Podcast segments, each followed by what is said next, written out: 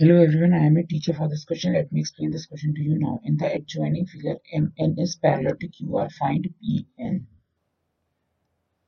It is given that in triangle PQR, MN is parallel to QR. So now, since MN is parallel to QR,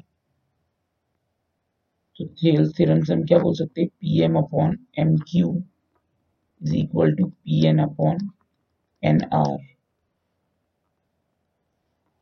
by Thales theorem.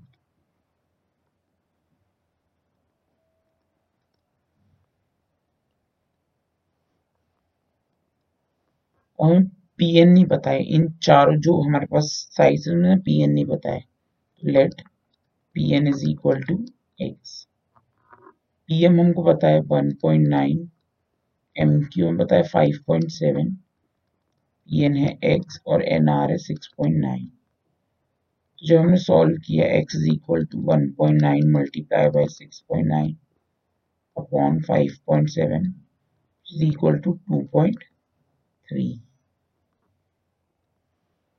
there four E N is equal to two point three centimetre that's it. I hope you understood the explanation. Thank you.